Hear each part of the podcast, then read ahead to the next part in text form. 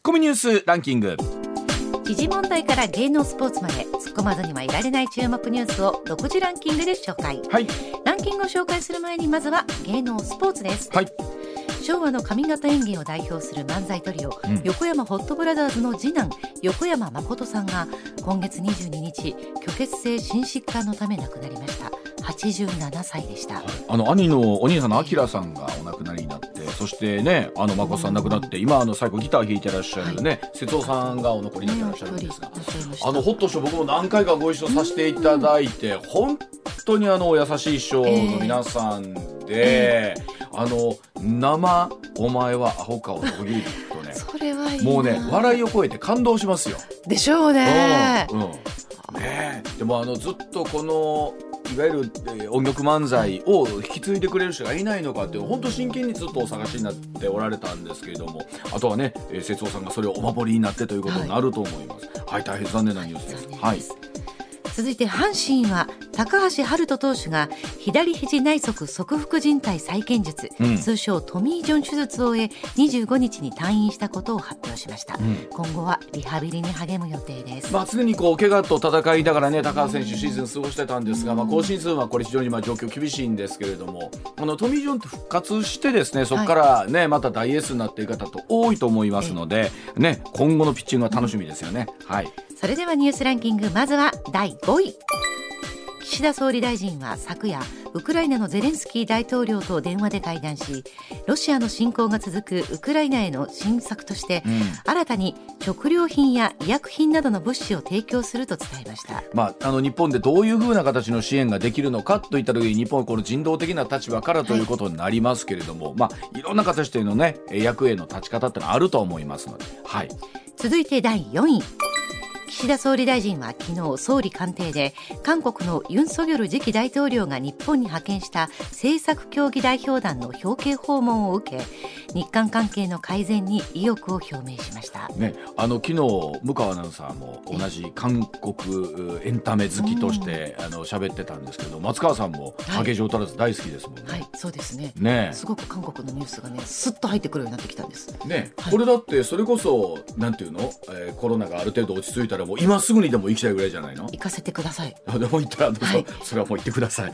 はい、はい、続いて第3位アメリカの短文投稿サイトツイッターが25日アメリカの電気自動車大手テスラのイーロン・マスク最高経営責任者がツイッターを買収することで合意したと発表しました。まあ、あのこのツイッターの投稿に対してですね、非常に例えばこう削除があったりとか、言論に対して非常に厳しいんじゃないかという一方で、まあ、言論の自由どこまで守るのか、えーとはいえですねこう野放しにしてしまうとそれこそ、えー偽りの情報であったりとか、ね。誹謗中傷みたいなものもこれたくさん出てしまう。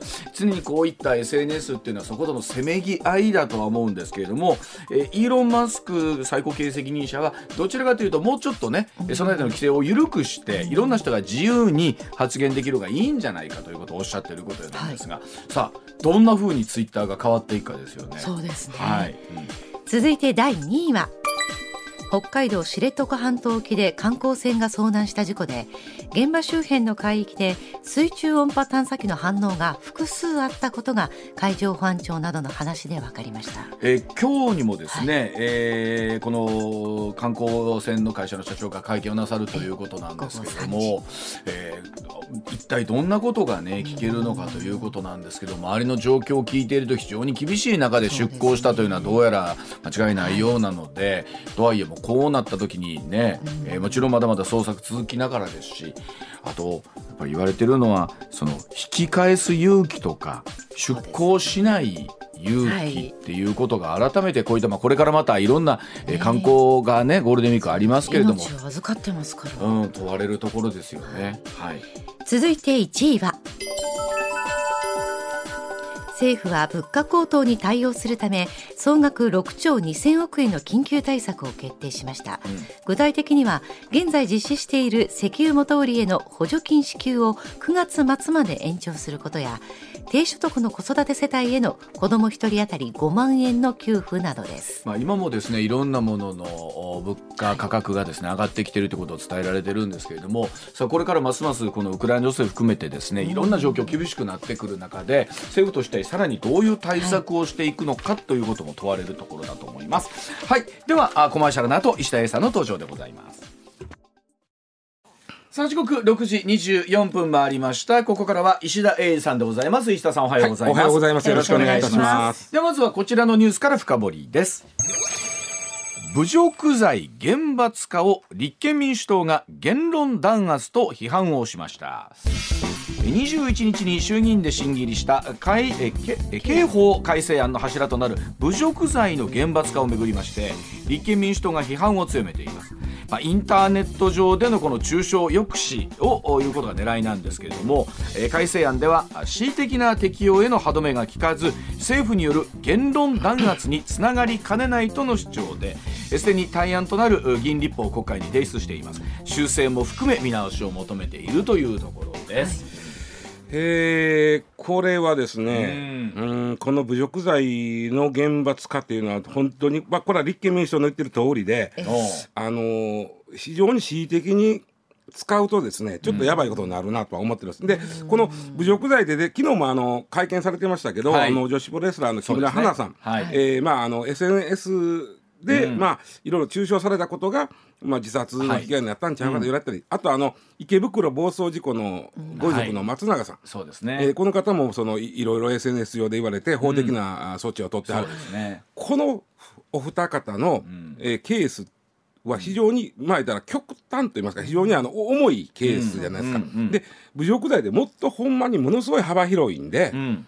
このお二方のケースを例にとって考えると、はいちょいと、んあの極端な話になってしまうような気がするんですよ。んた確かにねこの木村花さんのケースでもお母さんが投稿者2人まあまあ告訴して侮辱罪に問われたんですよ。はいで結局はあの過料9,000円ということなんですね。9000円なんですね1万円までなんでねそもそもが罰則が。なんかやねえと思いますよでねこれがねちょっと軽すぎるんちゃうかです。それは僕もそう思います。軽すぎると思います。このケースではね。でこうそもそも侮辱罪の要はもともとが30日未満の拘留または1万円未満の過料って決まってます。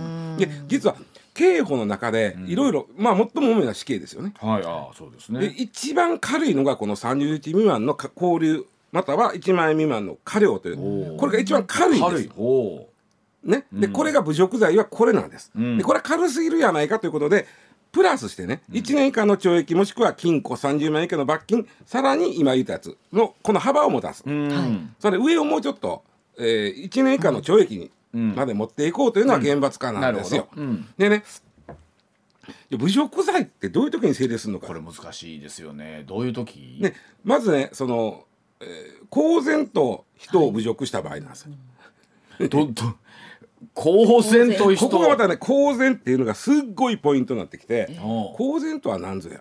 え例えば、うん。ここであったような SNS ね。上だったり、はい。まあ、あるいは放送とかもそう公然でしょうね。不特定多数の人が見たり聞けたり、えーしてる状況が公然です、うん、不特定多数でなけなかったら公然ではないです、個別、うん。つまり例えばね、LINE でクラスでグループを作って。るあーなるほど。それ不特定多数ではないこれは不特定多数違うんです。だから LINE の中であのお前死ねとかアホとか言うてもこれは侮辱罪にならんのですよ。これどうなんですか？クラスで30人が入ってる LINE のグループでも公然じゃないん不ですね。特定多数違います。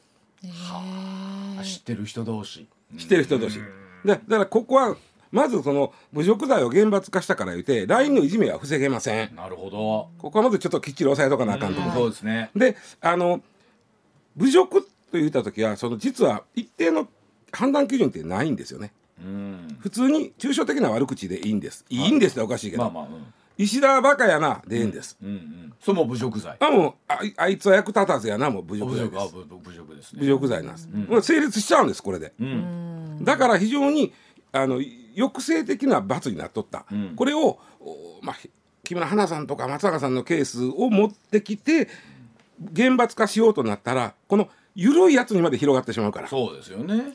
ううん。ん、であのー例えばねこれを1年以下の懲役までこう重くした場合、何が起こるかなんです。何が起こるか。侮辱罪で、ん。実は今まで侮辱罪では逮捕できなかったんです。うん。できないことないですよ、基本的にはできない。逮捕というのは逮捕状をを請求して、ええ、であの裁判官が令状部というところの裁判官が逮捕状を発行して、うん、それを持って逮捕します。はい、でところがですねこの今言った一番軽い罪、うん、さっき言った30日未満の交留または1万円未満の過料、うん、一番軽い刑ですね、一番軽い刑には逮捕状が出ないんです。原則。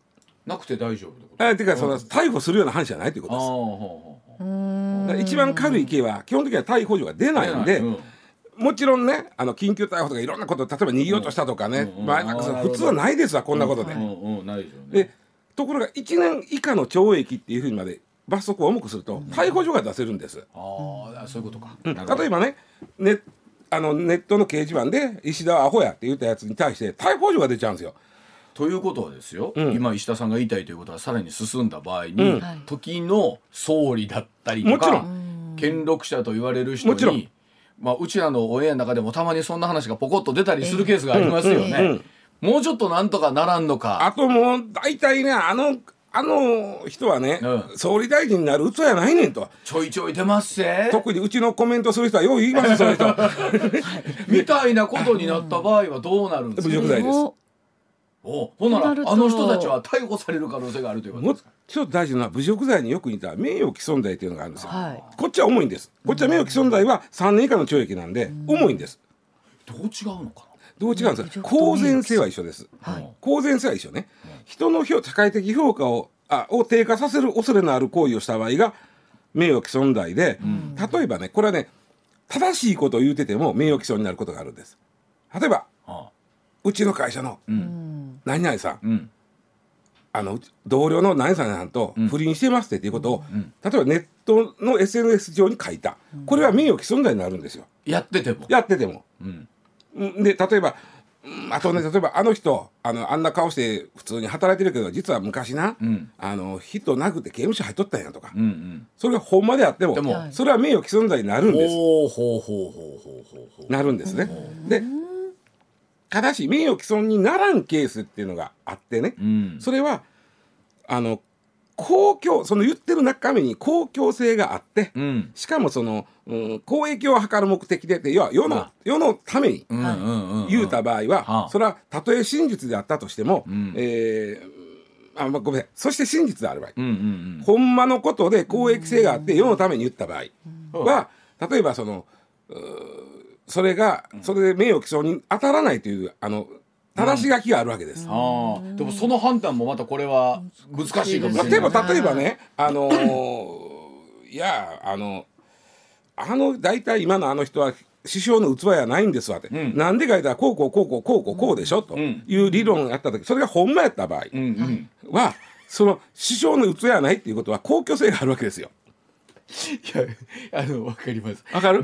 これはでもほんま誰がどう判断するか難しいですね。でもまああの州の器やないっていうのは公共性ありますよね。あの評評論ですやんか。評論、ね、そしてしかもその、うん、ほらこういう政策しかしてへんでしょって言った時に、うん、それはほんまやった場合、うん、あのだからすごい言葉を選びますけどこの話になったら、うん。うん、あの人はよく人の話を聞きすぎますからね。そうそうそうそうそう。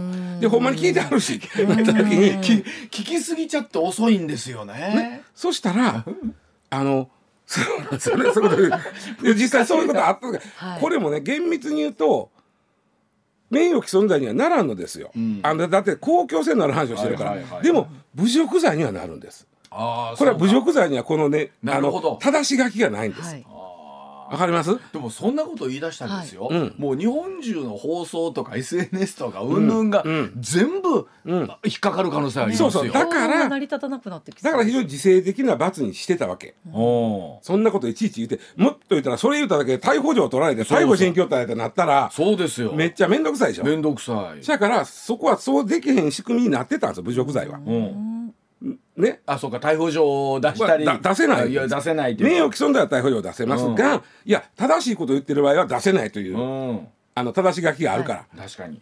公共のために正しいことを言ってる場合は名誉毀損にならないという正し書きがあるわけですね、侮辱罪はそれがない。ん、うんうんうん、だから言っただけで逮捕状が出てきちゃう、はいはい。でですね、これはよくないよねっていうのはちょっとみんな気づいてほしいんですわ。で、えー、それに対して立憲民主党が今よくないよね、というよくないよね。って言ってて立憲民主党が言ってることはちょっと難しいですよね。加害目的、えー、誹謗当罪っていうのを新しく作ろうと、うん、人間の内面における人格に対する加害の目的でこれを誹謗しまたは中傷した場合、うん、っていうことでちょっとそのまあ、侮辱罪とまた別に作った後ですから、侮辱罪をそのまま重くしてしまうと、非常にあのややこしいことが起きますよと。はい、これなんかそれこそ木村花さんのね、例もそうでしょうけど、うん、SNS 等々でね、うん、ある今心ない発言とかに対して厳しく対処してほしいって思いもあるじゃないですか世の中的それは僕もね、あの木村花さんのケースで、まあ、書いた人間が、例えば訴えられたら急に「ごめんごめん」言ってきたりとかね、あのねまあものすごい手間かけて発信元を突き止めて、訴えても彼を救世で終わるとなった時に、うん、それはもうちょっとなんとかならんかと思うけど、その極端なケースを見て全体を論じると、非常にやばいことも起きますよということです。で一方でそのなんて言うんでしょう今いろんなねあの著名人の方だけじゃなくて、あのそういうことで、えー心を痛めておられてね、うん、やりあのか、えー、訴えたい方も山ほどいらっしゃったりするじゃないですか、うんうんうん、その方々を救える方法みたいなものはなかったりするのかなとも思うんですけどね、だからそのまあ立憲が言ってるこの法罪が正しいかどうかなんですけど、はいはい、ちょっと別の罪を作った方が侮辱罪の重罰化となるとちょっとあの立法趣旨と違うことが起きるんだと、ね、いうことなんですよね。で、僕ちょっと立憲民主党が言ってる細かいその新しい罪の内容を精査してませんけど、うん、あそれがええんならそれもええんかなと、うん、その。ダメもいいけど侮辱罪を重罰化するとややこしいことが起こると。でねあのさっき言ったその一番軽い刑ですね、今のところ侮辱罪。一番軽い刑には、えー、っとどうやってかな強査罪がねないんですよ。幇助罪とかがないです。例えばね、えーまあ、SNS で誰かがそういうことを侮辱したことを書いてると、うん、で早く削除してくださいと。SNS の管理員に言ってるのに、はい、その人がなんか面倒くさいかなんかしてほったらかしてた。なるほど。そうするとねこれね幇助罪に問われる可能性あるああ罪を重くしてまうと。あなるほど。罪を重く今はそれは一番軽い罪やから、幇助罪がないんですよ、うんうん。で1年っていう懲役を加えてしまうと、うん、幇助罪もそこに加わってくるんで、うんうんうんうん、あその言ったら管理してる人たちも、が幇助罪法的には理論法理論としては問えるということです。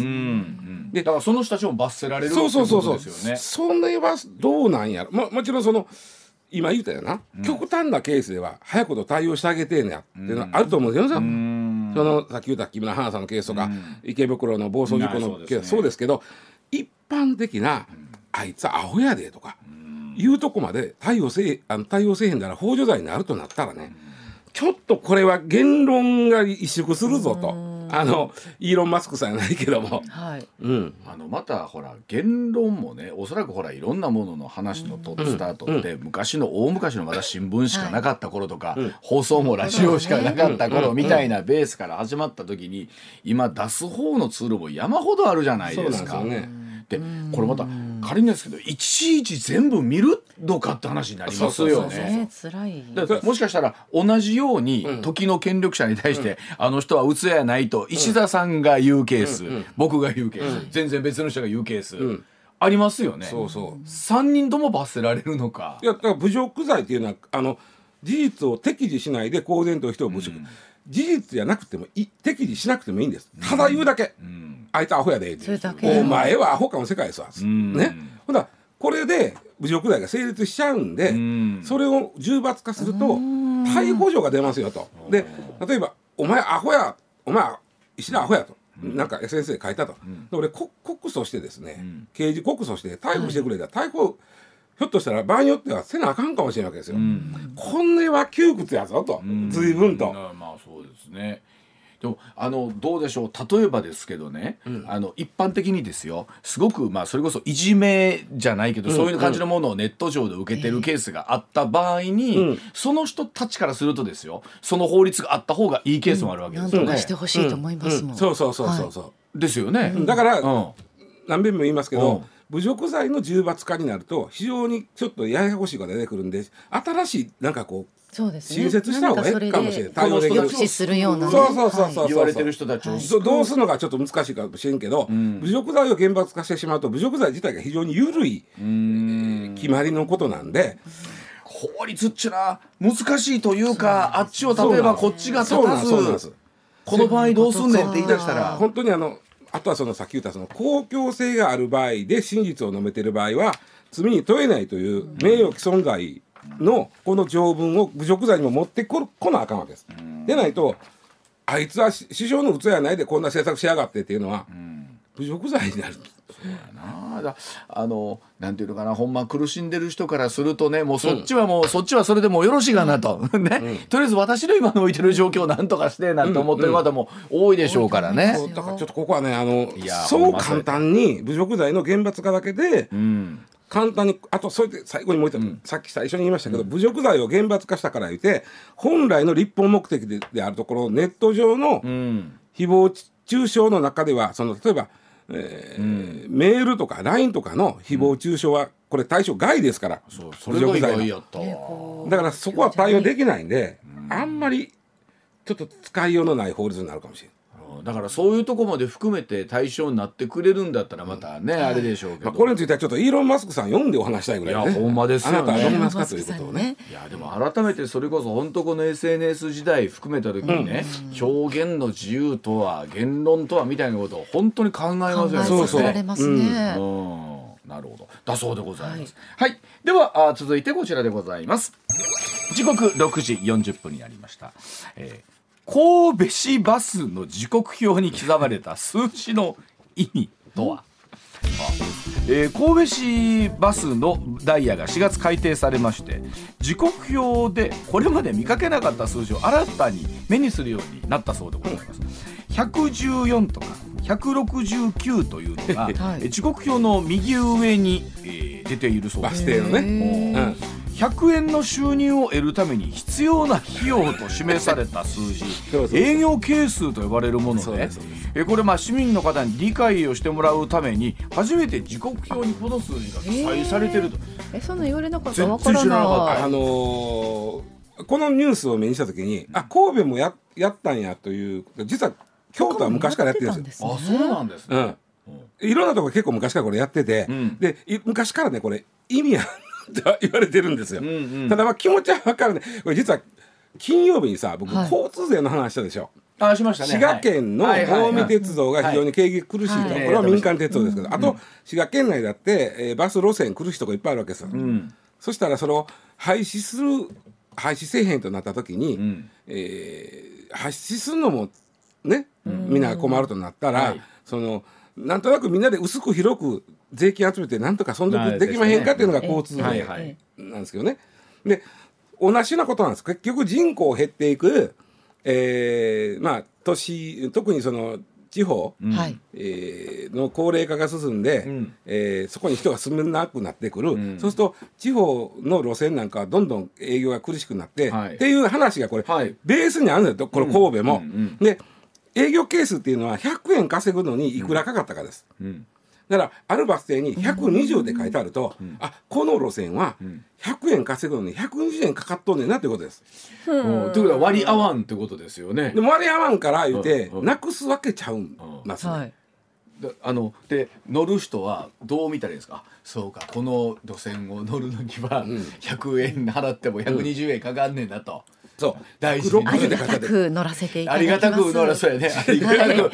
今松川ように。このよ松川あの乗ってる人に対して乗ってって言うても、いや乗ってるしの話だそうですね。私 払ってますし、私は払ってるんですよ。そうそう。だからバス停に書くっていうことは乗ってる人が見るわけですね。はい、でこれね実はねいろんなとこがやっててバスに書いてるのはバスの路線の中に。ああそうなんですか。バスに路線図あるでしょ、はい、バスの中に。そこにあのその数字書いてるとこもあるんです。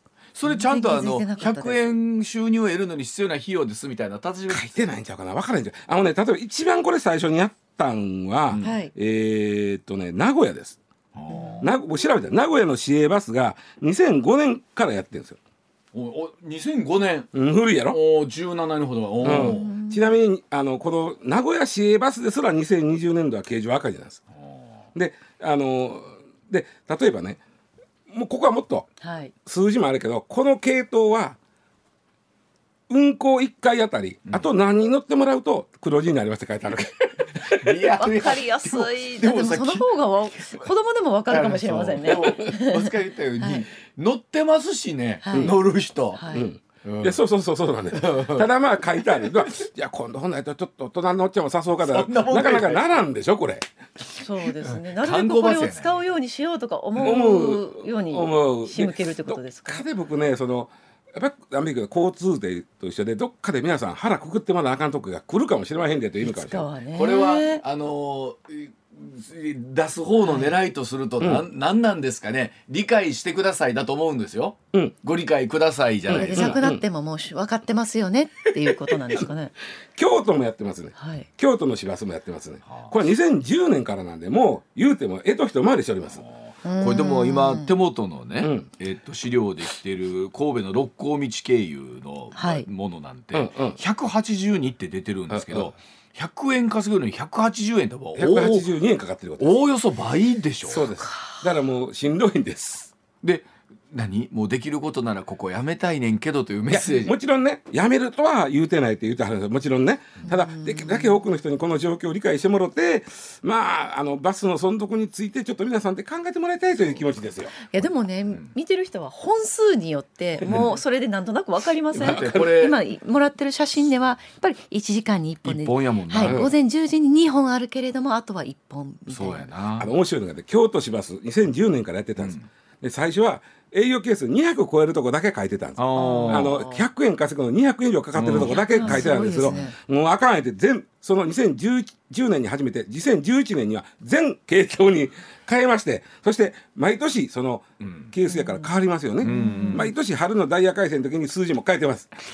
京都市バスなんてね、はい。観光客も多いし、のね混んでるイメージです乗ってるイメージありまよおっ。しゃる通りなんです。おっしゃる通りなんですが観光路線は黒字なんです。うん、生活路線が赤字なんですこれあのほら先日 JR 西日本さんのね、うん。赤字路線のやつ出たじゃないですか。あの時でももう電車はねコストがかかると。バスに変えよういう話があるやなしやで、うん。バスもバスうんでこれやったら、そ本当もうどうしたらいいんですか？どうしたらいいんですか？どうしたらいいんですか？か？これは。うだからやっぱし行き着く先はその自治体の中に住んでる人が、みんなが薄く薄く広くみんなでこれを使うのならみんなで払いましょうともしくは薄く広くその住民税を例えば、えー毎年あとその自治体の1,000円だけ。というかで一月にしたら80円ぐらい。上乗せして払ってもらえませんかみたいな話になるかもしれないその存続するんならね。だって赤字。あだって仙台もこれ昔からあ仙台は新しいな2018年からやってるんですけど仙台はねええーっとほ全路線赤字なんですけども一番えぐいとこ、一番えぐいとこは1610って書いてあるんです。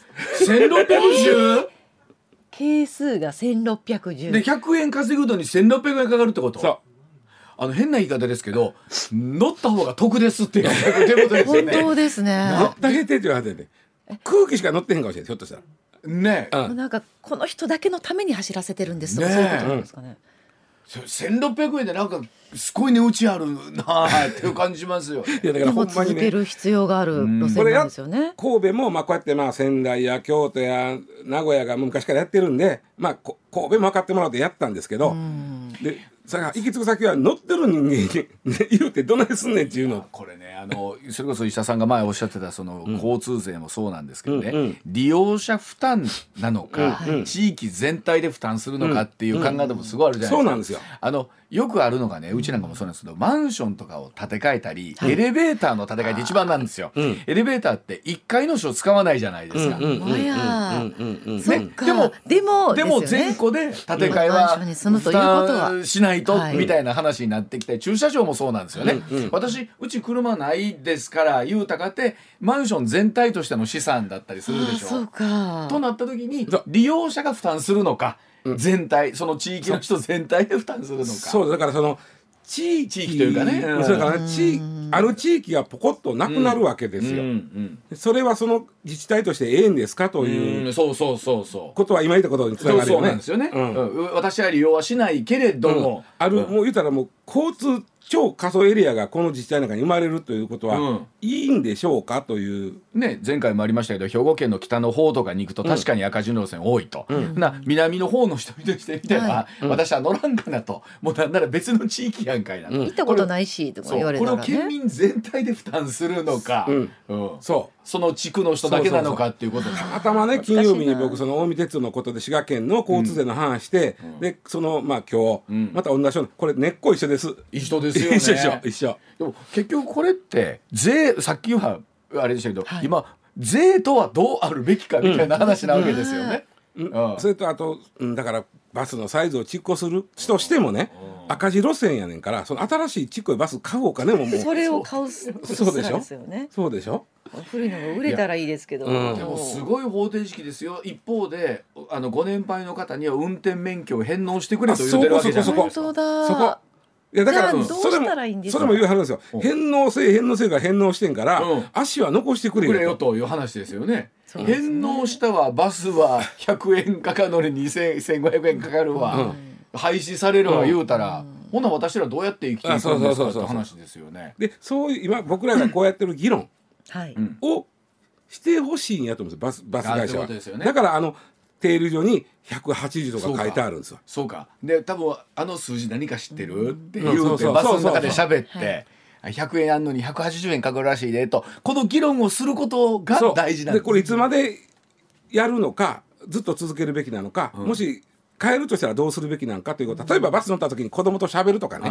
そういうことをしてほしいんかなっていうふうに思うんですよね。これ100切ってるところもきっとあるんでしょうけど、うん、京都とか神戸でもあるんでしょうけど、うん、みたいですね切ってる。数字とかね。えー、あるんですよそら。そらないと。80とかがあると100円稼ぐのに80円でいいってこと。まあ儲かってる。ただ仙台なんかは2017年の決算見たら全部赤でした。全部赤、うんその走らせるだけも赤字ってことですね。そうそうそうそうやっぱりこう地域全体でやっていかなきゃいけない問題でしょうね。あのいやあの言うても我々どっちかとおかげさまで都会に住んでね都会で仕事させていただいてるので、うん、大きくどちらかというとその儲かってるところって路線として見れば、うん、混んでるところに乗ることが多いんですけど、はい、そうでないことがたくさんあるということですよね。ね。はい、では時刻6時51分でございます。お知らせの後もお話し続けてまいります。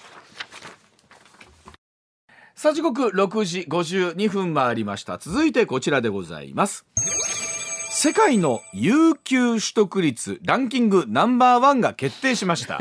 さあ果たして日本は何位でしょうか？えー、世界の大手総合旅行ブランドの一つエクスペディアが毎年行っております。有給休暇の国際比較調査の結果を発表しました、えー、その中からですね世界16地域の有給休暇取得率ランキングでございます、えー、新型コロナウイルスの影響で人々の働き方休日の過ごし方が大きく変化していく中で有給取得率の高い国は一体どこでしょうかというところでございます。まあこういうのを、ええこれはあの僕はあの率はあまり意味ないと思ってたんですけどアジアは高い子は高いです。1位はどこだったかな？えっとね1位はねちょっと待って今ペロンとめくると、えっとうん、1位はタイタイは何パーですか？111%で何日休んでますか、えー、支給日9日に対して取得日が10日。あそうか、うん、多いねや。ということは繰り越したよね。おそらく前の年のやつ、はい、そうです。で、えー、9日に対して10日でしょ？9日に対して逆に言ったらタイは、これ1位やけど、うん、年間9日しか有給つけてないってことですよね、うん、で日本はと言いますと実は年間、まあ、6年半以上働いたら20日つくんです。はいだから20日で計算します。20日計算。日本は20日で12日休んだんで2021年は60%、うん、この60はどう見ます？えっとね実はかなり一気に上がりました。あ上がりました。あの今までは50切っとったんです。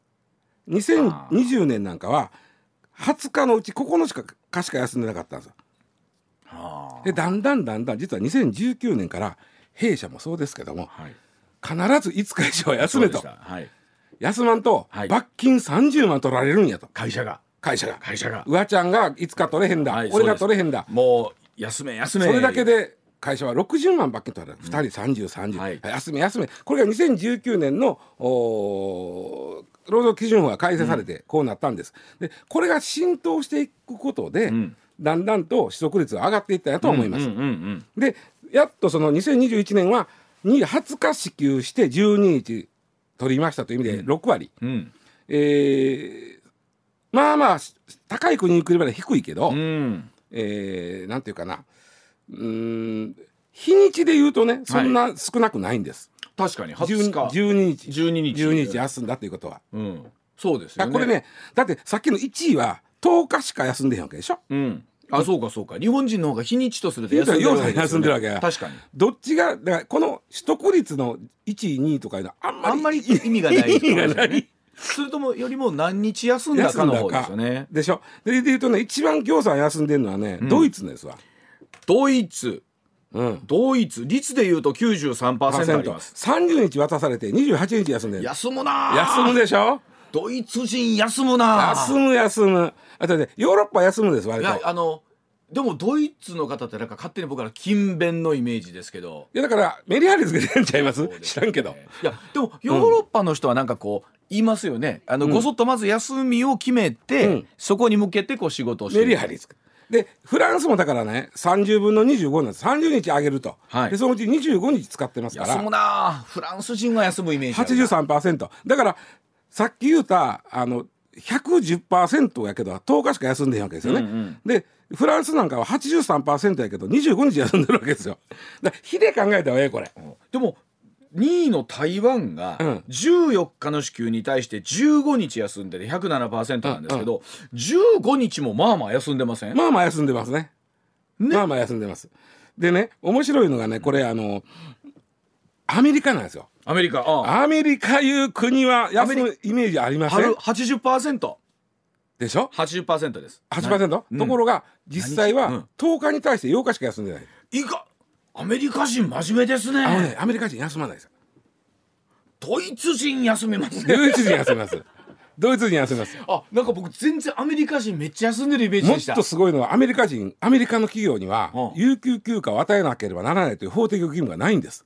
えなんかもうなんか GAFA とか言われるとこめっちゃ有給休暇だから企業はいろいろ作ってますよ。だうん。からそう法律でこうせなあかんというのはないわけです。ああそうなんで面白いのがアメリカってね成果主義でしょ。はい。頑張って給料上げる国じゃないですか。確かにだからね休まないうわーちょっとアメリカ人をみんなちょっと休んでると思いがちですね。平均労働時間実はアメリカ人の方が日本より働いてるんですよ。あそう、うんなんか全然今までアメリカ人とイメージ。でただ単に働いてるだけぼーっとしてねあといいあの机座ってスマホのゲームやってるじゃあかんわけ。仕事のパフォーマンスを上げないとクビになる社会なんですよで。も確かにそこはあれですよね、うん。逆にヨーロッパの方はあれなんですかね？じゃあうーもうちょっと緩いんですか、ね？まあ、まあそうですね。あの労働者の権利がしっかりしてるんでしょうね。しっかりしてそうですよね、うんうん。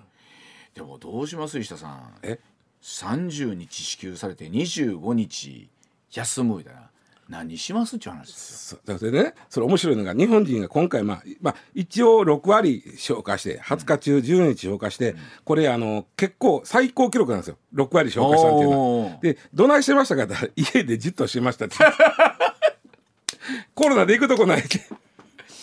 あのー松川さんだったらね、はい。間違いなくそんだけやったらハワイ行ってると思うな。いやな25日も休みだったらな。状状況が許せば行くでしょ。行くでしょ。もう世界一周したいぐらいです、ね。そんな忙しいわい。な25日で。いいです忙しくあても行きたい。の僕勤続30年でねあー会社がね何日かくれたやろあのパワーチャージ休会で5日休んでいいと、は5年以内、はいということはまああの9連休になるわけ。そう。で、はい。何？その夏休み言うように、有給休暇をまずうんうん。取らなあかんのと別にうん。休んでって言ってね、どうせ言うねん。そうやね。私もそれを早く取りたくてしょうがないですもん。な、はい。うん、どうせ言うわし。ほんならもうええな2週間休んでもええかっちゅう話になるわけですよそうやはい、リゾートエーナーにしましょうよそこは。そうやな、はい。俺らも行けんのね。でリゾートええな言うて、はい。はい。あのいいと思うねんけど、うんその放送全然面白くないと思うね そうやな。ただそうですね。ただただもう、はい。ぼーっとして今日も海行ってきましたはい言うて、ああるわけでなんかなんかジュースみたいなの飲ってなそう。一日ぐらいはいいですけどね。ででどうする？で侮辱罪もよろしいや侮辱罪そんなもう。いやいや言わんでも。ちっちゃいことね言わんでも。こんな放送そういう気持ちになってますからね。全然面白くないと思うで きっと。うん。と思うとですよ、はい。なんかあの休みたい反面ね僕どっかで日本人の僕らって、休みたない半分あるんですよなんか。うん。日本人ですえー。ね。そこは。うん。あのちょっとこの後はい。時報の後ですねはい。実は祝日はどの国が多いかいう話をああなるほど。ねちょっとしてみたいというふうに思います。だそうでございます。では一旦7時のお知らせでございます。祝日はそう。僕日本は多いと思うんやけどな。あああのそうですね。結構三連休になるなんかほら増時多いですね。えたじゃないですか、うそうそうそう山の日だそうなんだ。そうそうそうそう。そうもうこれで増やされへんぐらい増えてきたね。おえー実は世界第3位です。3祝位日。多い3位。多いってことですよね。17日か17日祝日カーじゃないがあるんですね。17日ある。17日でこれねあの同率たタイ同率3位があの韓国インドコロンビアとあって4つが3位です。あ日ー本韓国インドまあ文化圏的にアジアですね、うん。うん。アジアがねやっぱりねあの祝日はねアジアが多いな。普段勤勉に働くからち働いてるからょっとちょっとだけお休みしようっていうね。ことですかね。ああとまあ宗教宗教はでも関係ないか、ああそうか。あ1位はどこやります？何？祝日の多いやっぱりやっぱりヨーロでもあんまりヨーロッパの人が祝日休んでるイメージ。サマないーバケーションバッて取るぐらいのイメージですもんね。祝日1位はタイなんですよ。タイ？年間23日あるんです。でもなんか宗教行事が多い。そうそうそうそう。宗教行事多いでしょ、はいここ。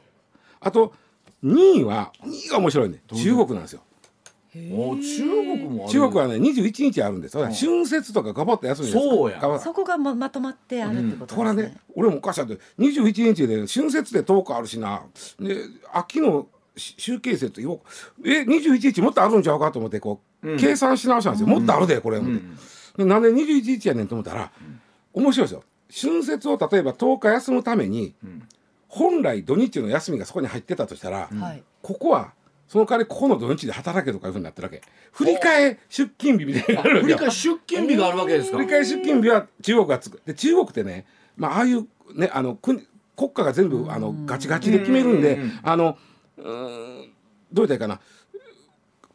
繰り替え出勤日もいつになり分からへんねん去年ここ振り替え出勤日やったのになと思っても、ん。今年はこうですよ。だから結構ギリギリでも分からへんですよ。えそんなことあるん予ですか？定が立たないですね。そう。はい。でみんなそれにちゃんと従うんですね？文句なんとその代わりまあじゃあしゅあの春節はしっかり春節はこれ10日間は必ず休みますよと、ここに土日が例えば2回入ってますねと、このうちの2日はその代わりここで働いてますなったらこれそこは休みとか逆にカウントできへんようになるからそれでもねににあの世界2位の21日。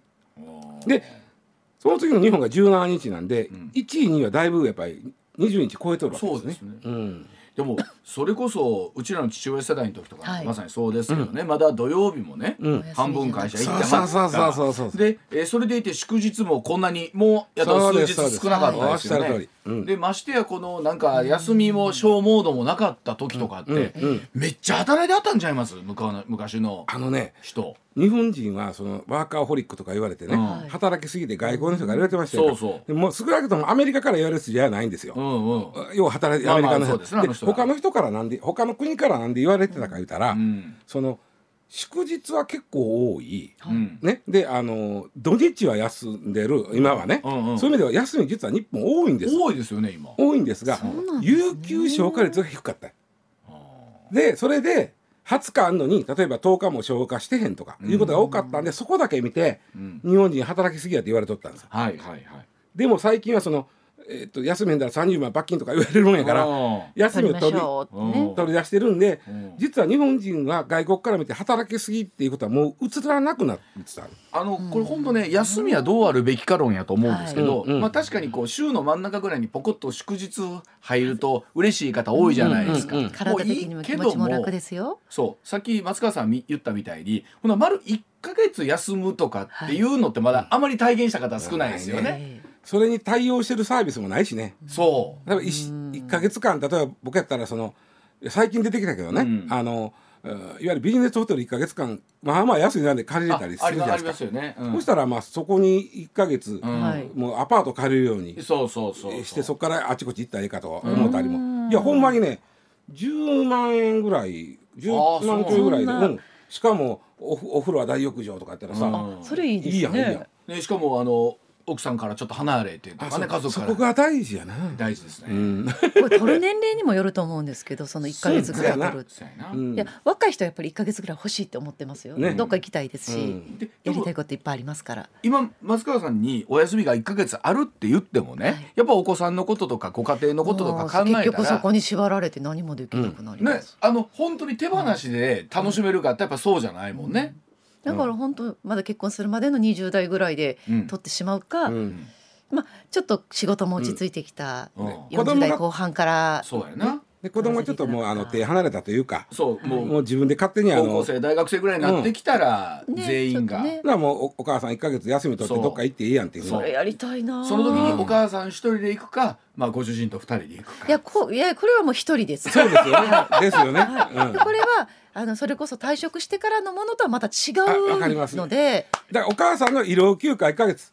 せやな。母さんの色を聞くね、だからあの、もう子供ももう子供はか勝手に、はいあの外食してるし、そうですね。お父さんももう適当に外食してるから。お母さんの医療休暇1か月どころか1週間でも嬉しいんいじゃない？一一日たりとって難しいことですよ。そのために本当に家族の食事準備して、うん。ね。なんかねそれこそ学校休みだとしても、お稽古があるから水泳のバッグをこう用意してう大丈夫。なんで普段からやってたら自分でできることは私が用意しなあかんの？そうやね、ほんまに。松川ごめん。もう時間が来ちゃったんやごめんな。ごめんな。はい。では石田さんこの後もよろしくお願いします